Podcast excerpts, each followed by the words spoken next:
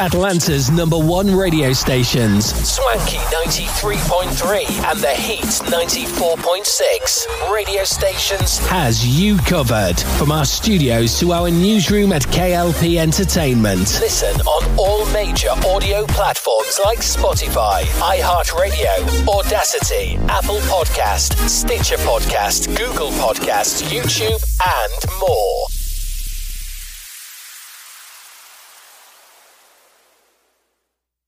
Switched to Boost Mobile and got a free Samsung Galaxy A23 5G phone. Want to know the best part? Uh, it was free? Nope. The fact that it's on America's largest 5G networks? Nope. It's the ding. Oh yeah, love the ding. Right? It's all about the ding. It's the dingarooski, the dingaroner, the ring a ding ding. Unleash your power to save with Boost. Get a free Samsung Galaxy A23 5G phone when you switch. Boost Mobile. Unleash your power. And the ding. Limited time offer. New customers only. Available on select networks. 5G not available everywhere. One device per line. Tax excluded. Additional restrictions apply. See your local Boost Mobile store for details. Live from our newsrooms brings back our hit news network, SNN, with many news anchors like Arthur Brooks, Addison Hayden, and Beatrix Gemma. Brings you stories about the news worldwide. Tune in on Atlanta's number one stations, Swanky 93.3 and The Heat 94.6 radio stations. To get the latest news today, listen on all major audio platforms like Spotify, iHeartRadio, Audacy, Apple Podcast, Stitcher Podcast, Google Podcast, YouTube, and more. For the ones finding new ways to ensure the job always gets done. For the ones wearing many hats. For the ones who are hands on, even from far away. And the ones keeping business moving forward.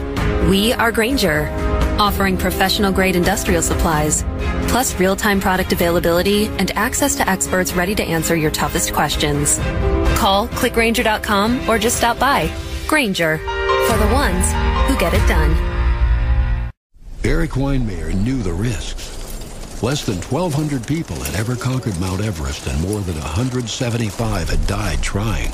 But still he climbed, not seeing the terrifying drops or the fear on other faces. And when he reached the summit, he didn't even see the view because Erik Weihenmayer is blind. He proved it doesn't take sight to reach the top. It takes vision. Pass it on from the Foundation for a Better Life at values.com.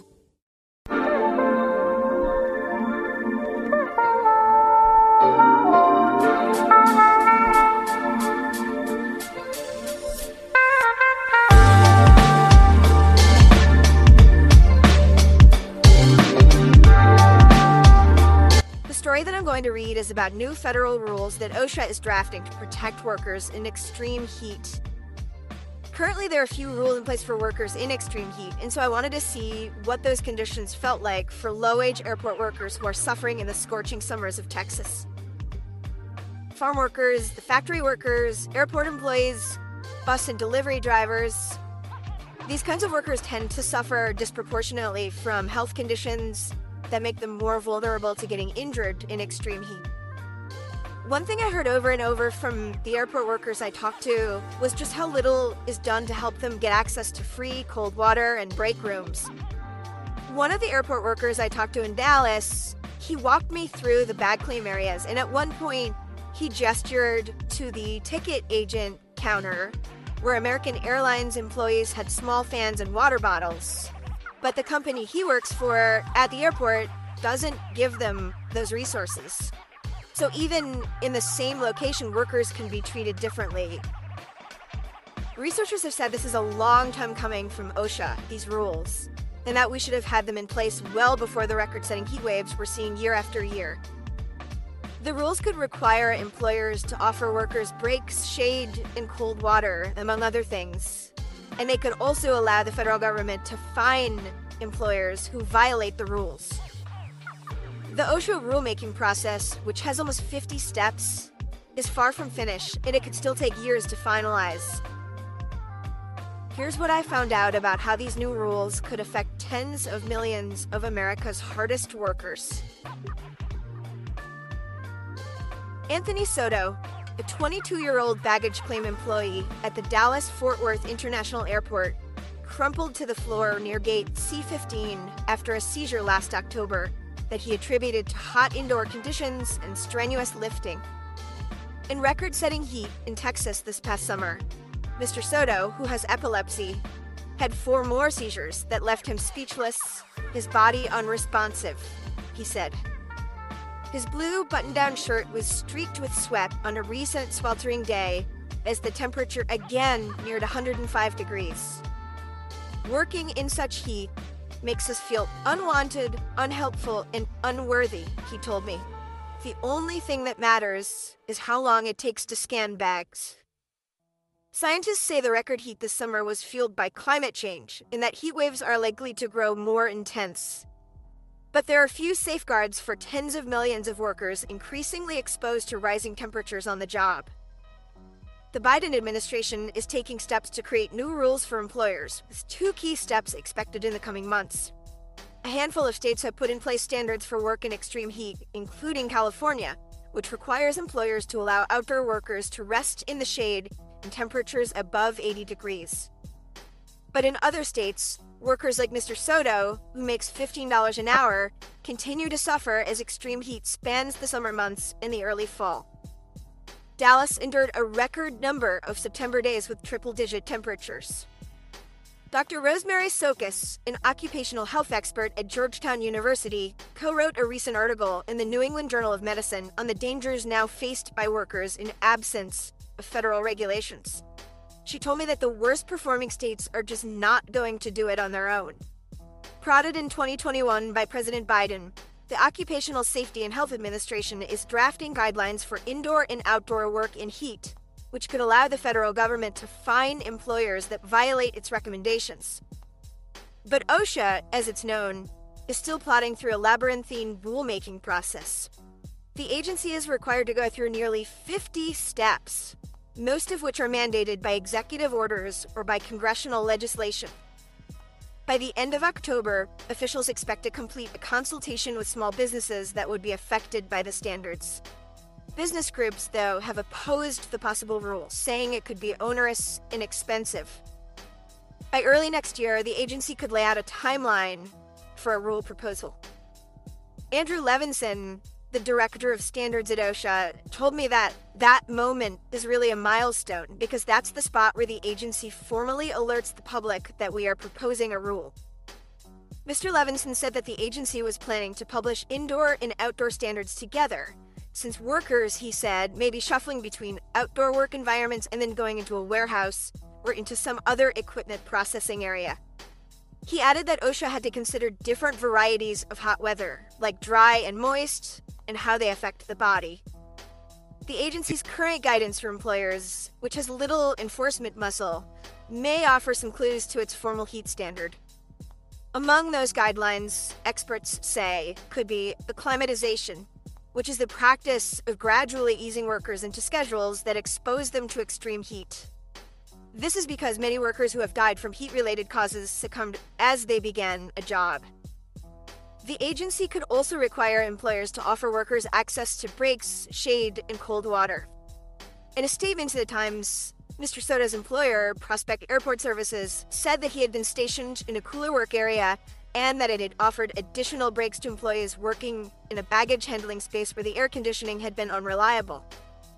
Federal lawmakers introduced legislation over the summer that would require OSHA to publish an emergency rule within a year after the bill passes.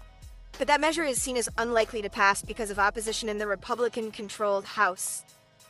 One of its chief backers, Representative Greg Casar, who's a Democrat from Texas, held what he called a thirst strike over the summer to urge the fast tracking of an OSHA rule. He told me that it's critical a rule is laid out over the next year. He said that if we want to make it permanent, we need to pass legislation. David Michaels, who's an epidemiologist at George Washington University who led OSHA during the Obama administration, told me that the agency's current timeline suggested that new standards might not come by next year. Whenever it arrives, the rule, he said, would be a game changer. There's no question, and it will save lives. Extreme heat especially afflicts low wage earners like Mr. Soto, in higher temperatures, workers in poor counties lose more of their pay, researchers have found. And low income Americans disproportionately suffer from chronic health conditions that make them more vulnerable to heat related injuries. People with epilepsy are more prone to seizures in extreme heat. So Mr. Soto received permission from his supervisors to work in cooler baggage claim areas. The daily medication he takes has steadied him, he told me.